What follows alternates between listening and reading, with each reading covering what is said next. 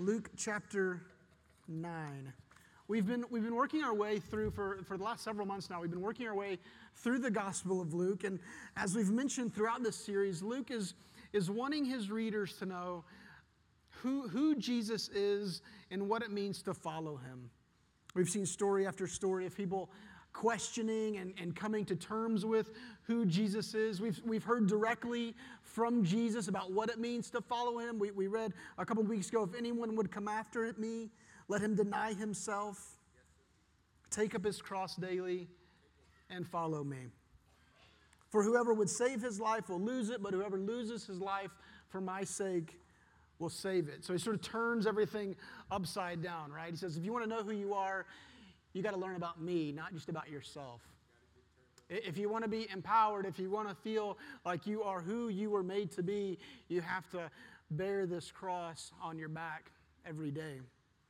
This is Jesus himself, his own words, in talking about what it means to follow him, what it means to be a Christian.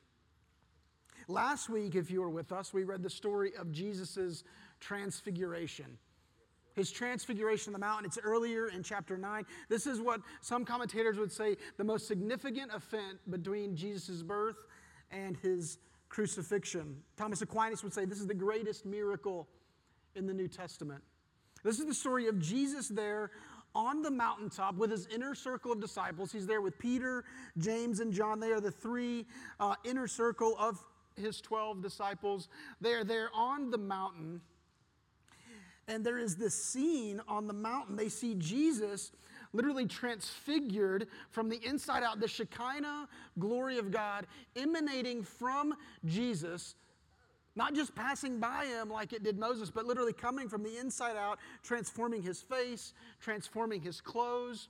Peter, uh, they're, they're kind of dozing at this point. Peter wakes up and he says, Oh, my, I, I, can't even believe what's happening. Lord, we need, to, we need to build three tents. We need to build a tent for you. We need to build a tent for Moses. We need to build a tent for Elijah. Jesus is having this conversation in glory with Moses, who's representing the law, with Elijah, who's representing the prophets. But just as Peter says, let's camp out here, let's build a tent here to these three great men, the cloud comes, the glory cloud, the Shekinah cloud of God. And from that cloud, a voice says, This is my chosen one. This is my son. Listen to this one. Moses and Elijah have gone now, but Jesus is here, remains. The glory cloud remains. The Shekinah is present. Listen to this man.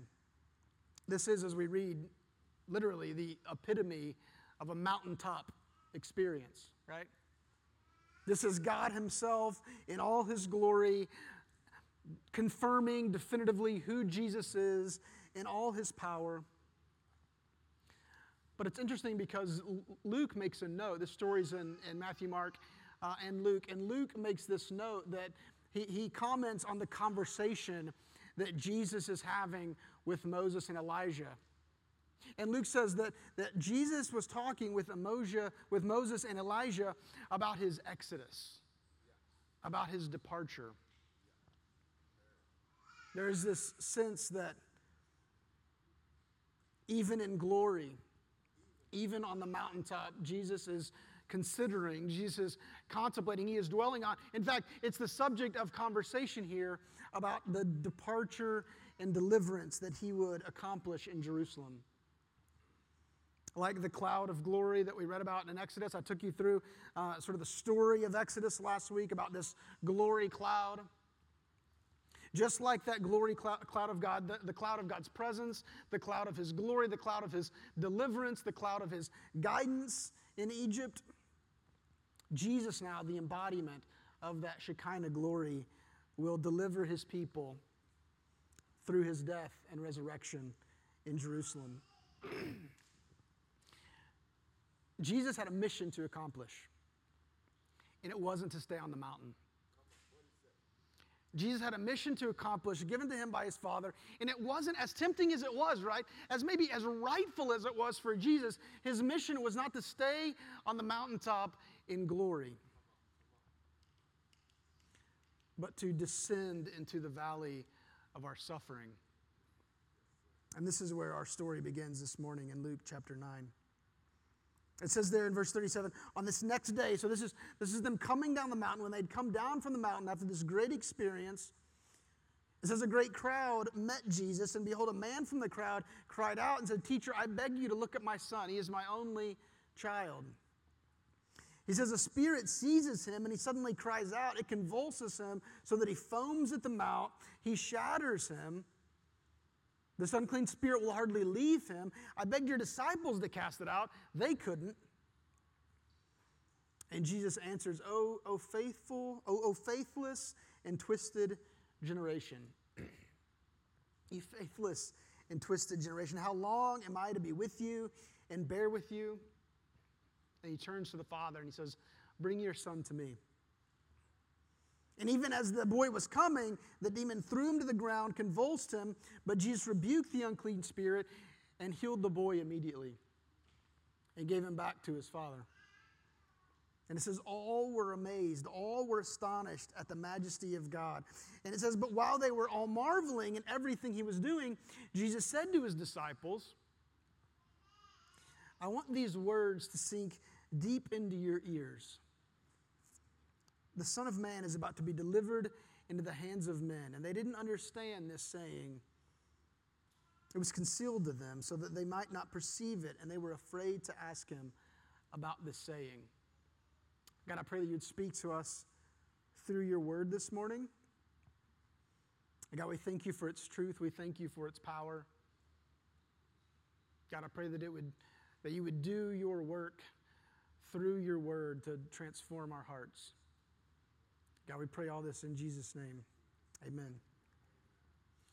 This, this story in the Gospel of Luke, this story, like several other stories that we've encountered in the Gospel of Luke, this is a, this is a troubling story, isn't it? It's, it's maybe especially grim and especially troubling if you're a parent. It's a story of great suffering, the, the great suffering of a child. Jesus descends the mountain he descends his place of glory. He's immediately met by this, this great and arguing crowd. And from the crowd, this man screams out, Jesus, come and help my son. He's, he's driven by an unclean spirit. It seizes him, he cries out, it convulses him, he foams at the mouth. That phrase there, it, shatters him. It won't leave him. And I asked your disciples, but they could do nothing. The gospel writer Matthew, this story too is in several of the gospels. The, the gospel writer Matthew will he'll tell this story, and he makes note that this boy who, who we see is controlled by an unclean spirit. The unclean spirit will often cast him into fire and water. It's just there to torture him. It's just there to hurt this boy. In the Gospel of Mark, the father adds, My son is a spirit that makes him mute. And whenever it seizes him, it throws him down. He foams at the mouth. He grinds his teeth and becomes rigid. I'm glad this isn't my child. This, this boy is in terrible suffering, ruled by an unclean spirit, riddled with seizures and convulsions. This is a boy mute except for his cries of agony. He's, he's foaming at the mouth. He's, he's repeatedly cast by these convulsions into fire or to water to drown him. He grinds his teeth. He's rigid. Luke, says, the father says, it, it, when, it, when he says it shatters him, this is the idea of, of being bruised and scarred.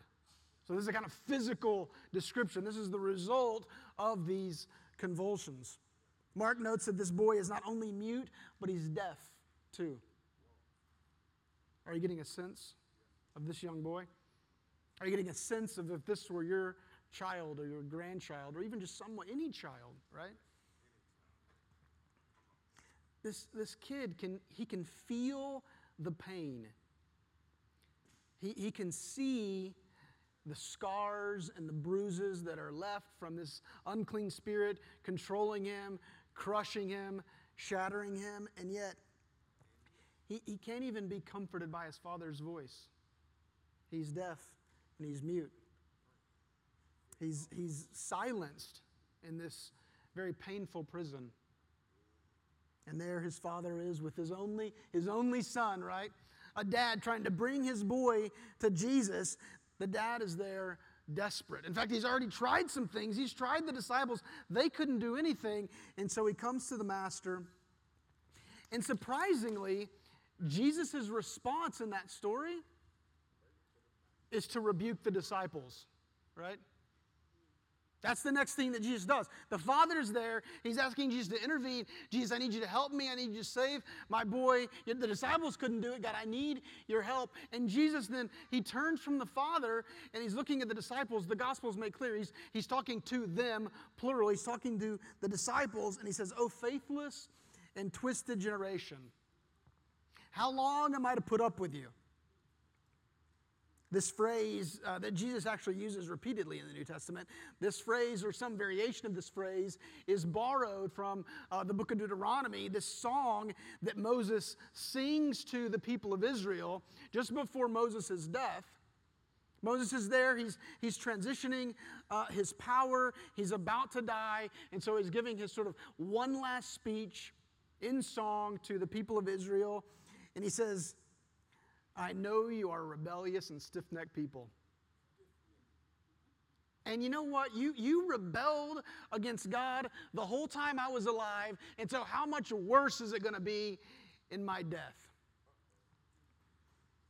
You are a crooked and twisted generation, Moses says. And he, of course, he's right. Right? We've read the story. We, we know the story the wandering, the rebellion, the idolatry. The, the Israelites are God's people, but they are a broken and rebellious people. The disciples here, the disciples are Jesus' people, but they are a flawed and faithless group. And so Jesus here condemns their unbelief. It's interesting that at the beginning of Luke chapter 9, when Jesus calls the disciples, when Jesus commissions the disciples out, he, he says in verse 1 Jesus gave them the power and authority over all the demons, gave them power and authority to cure diseases. He sent them out to proclaim the kingdom of God, to heal, and they departed and went through the villages, and they were doing that everywhere. They were preaching and healing everywhere. So it's strange, isn't it? They had been healing, they had been casting out demons before. So, so what's going wrong now? Why can't they do it? Clearly, there's a desperate need. This boy is hurting. This boy is in tremendous pain. His, his father is there begging for relief. One writer put it this way whatever has caused Jesus' emotions to swell in this moment, it is clear that the root of the apostles' powerlessness here was their unbelief. They didn't believe. Their failure was not because they did not try. In fact, they did try. They likely did their very best, no doubt repeatedly, probably using the same uh, t- techniques that were successful before for them, right? Their problem was that they had suddenly moved from trust in God to faith in the process, which is to say, faith in themselves. They said, like, we've got this, right? Like we've, we know this story. We've done this before. We have our technique. We, we know what we're doing. And Jesus says, You've missed it. You've missed it.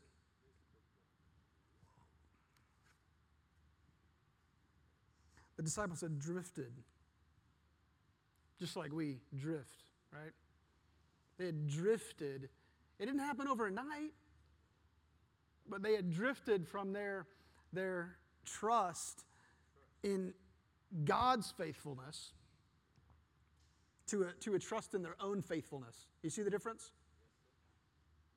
They were trusting in God's faithfulness to give them the power and the authority they needed. He was the source, He was their strength.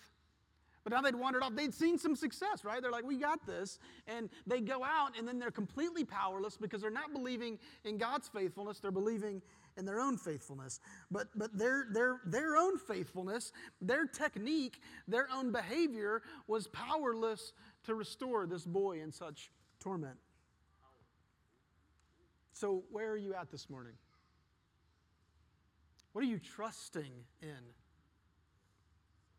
What are you, what are you trusting in for, for power or for success or for healing or for restoration or redemption? To, to quote Jesus in Luke chapter 8, where is your faith? Localize it. Where is it? What are you, what are you really believing in? Are you believing in the, the complete and finished and full work of Christ on the cross, that He gave you something that you could never get or earn on your own? Or are you believing in, you know what, I'm, I'm, I'm, I'm kind of killing this. I think I've got it. Like I've heard the stories. I believe. I, I get the Jesus thing. I know, you know, it's from Him, but really, I'm good.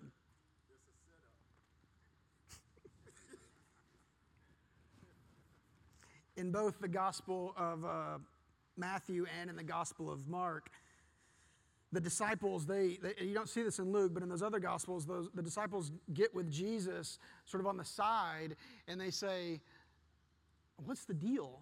Why couldn't, why couldn't we do this? Why couldn't we heal this boy? We've been healing before, we've been casting out demons before. Why now? And Jesus responds to them in both Matthew and in Mark, and he says, This kind, this kind of unclean spirit, this situation, this healing can only come about through prayer and fasting, which is interesting, right? So it's, it's not, Jesus is saying, in other words, it's not about, it's not about your smarts. It's not about, it's not about your experience, what you've, what you've seen in the past, what has worked for you in the past. It's not about your resources. It's not even about your technical obedience. It's about this, this desperate dependence, this clinging to Jesus through prayer. There really is something to a desperate spiritual poverty, right? Blessed are the poor in spirit. Blessed are those who know they need saving. There really is something to this, this palpable assurance in your life that if, if God doesn't intervene, then we really have no hope. I'm understanding even like on a really practical level.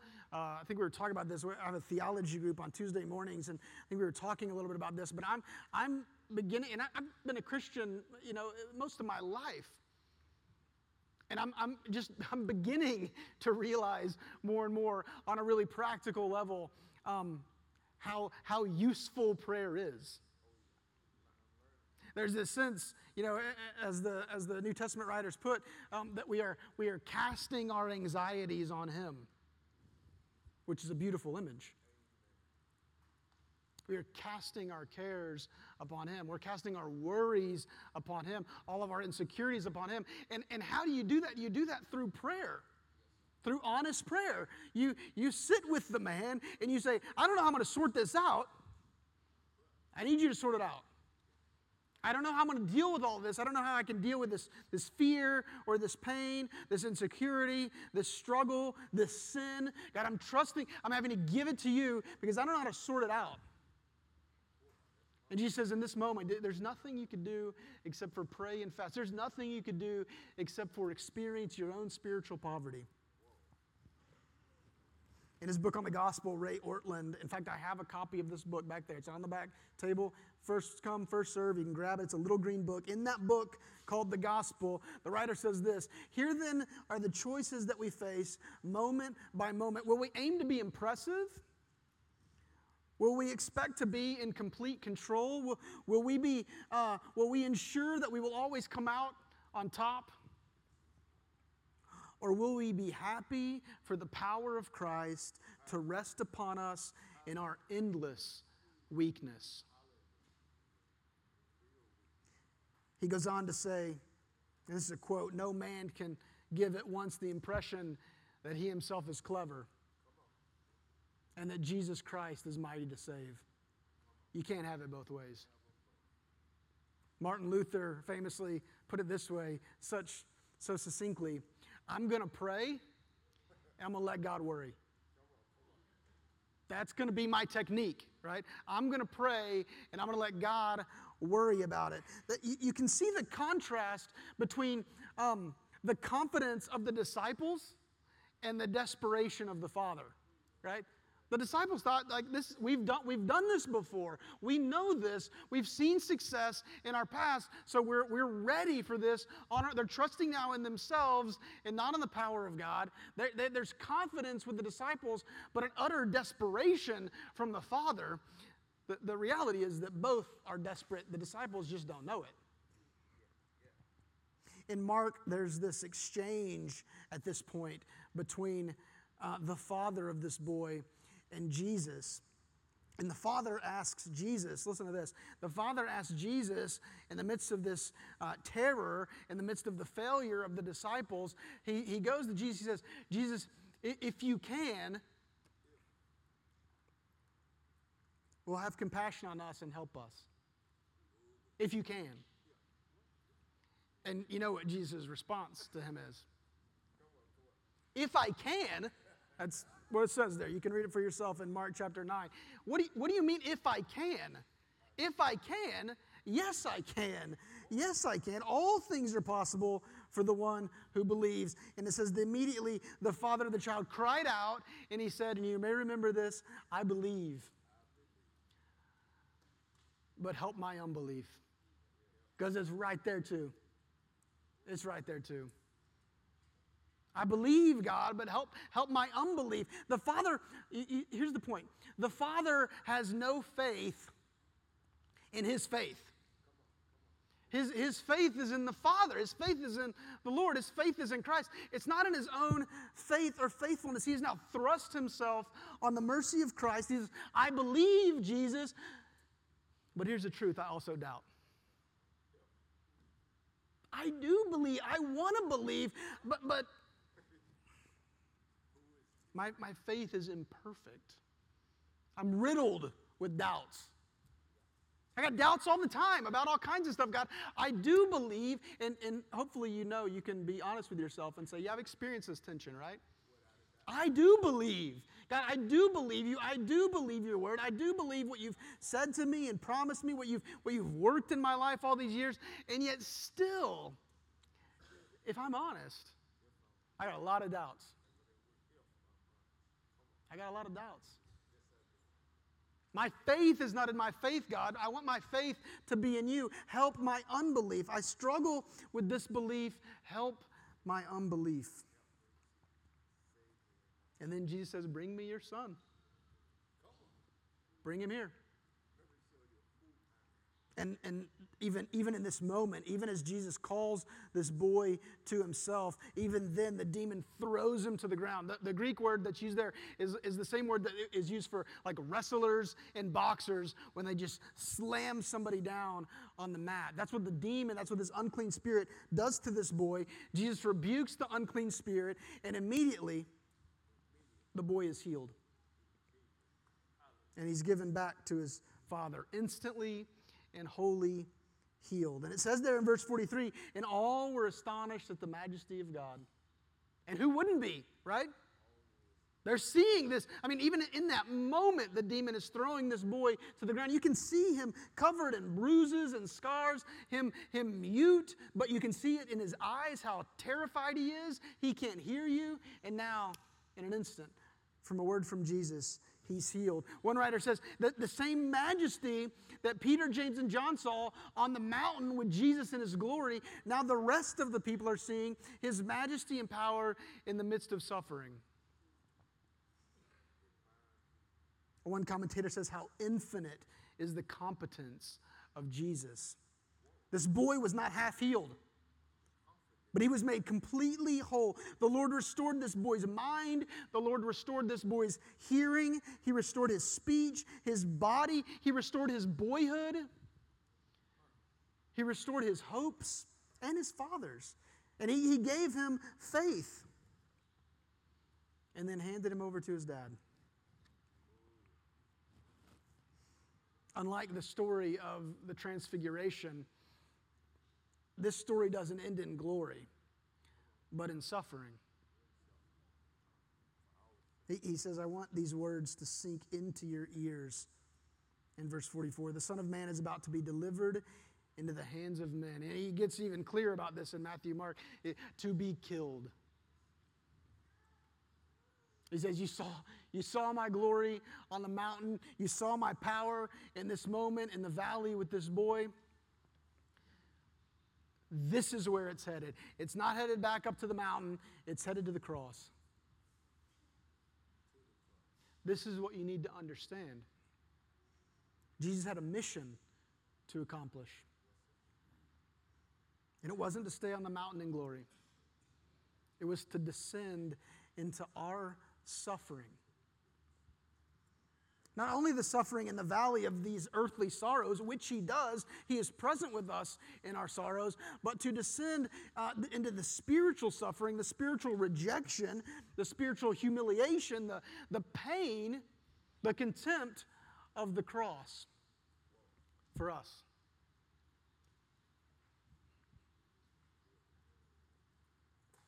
Here's, here's the point, church. Jesus left his glory, his perfect, complete glory in heaven to enter into our suffering. That's why he did it. It's not about what we could do to get to him, it's about what he did at great cost to get to us. He left his glory to enter into our suffering so that through his suffering we might enter into his glory. That's the story of the gospel. That's the message of the gospel. Peter, who again witnessed both the, this transfiguration on the mountain and also witnessed this experience with Jesus healing in the valley, he'll say in 1 Peter 4 Beloved, do not be surprised at the fiery trial when it comes. Don't be surprised at that. Some of us are surprised, right? When things start to fall apart, when things don't go right, it seems like a shock, especially if things have been going all right for a while. Don't be surprised at the fiery trouble when it comes upon you to test you as though something strange were happening to you. Instead, rejoice. Rejoice insofar that you share in Christ's suffering. That you may also rejoice and be glad when his glory is revealed. It's, it's a both and, right? Today is the day to take up your cross, church. He is calling you. He is, he is beckoning you. He, he, knows, he knows all the things that we want to keep hidden from him. And God knows there's a lot of things we want to keep hidden. But he says, I know you, I love you, and look what I did to get to you. So take up your cross now and follow me. To share in the sufferings of Christ, that we might one day also share in his glory. What does that mean? What does it, what does it mean to take up your cross? And I, I think that's a worthwhile question for us to ask ourselves. What does it mean for us to take up our cross? I think it means, uh, among many other things, it means to bear one another's burdens. And if you hadn't noticed, there are people burdened all around you. A lot of times we just zero in on our own struggles, on our own fiery trials, and we forget that this, this world is filled with people bearing heavy burdens. And so, taking up our cross in the same way that Jesus took up his cross is, in a certain way, to bear one another's burdens, to mourn with those who mourn. It, it may mean accepting and embracing um, some sacrificial calling that Jesus has placed in your life. Take up your cross. And let me encourage you, church, put your faith in Christ, not in your faithfulness. Because you know what happens? If you have faith, if you have faith in your faithfulness, it just won't be long at all until you realize, I'm not that faithful. And then you're just crushed under the guilt and shame and confusion and doubt. When you believe in yourself, you will disappoint yourself. But if you say, I'm not, I'm not trusting in my faithfulness, I'm trusting in God's faithfulness, I'm not trusting in my goodness, I'm trusting in His goodness, then you can rest. In glory or in suffering, you can know you will be with Him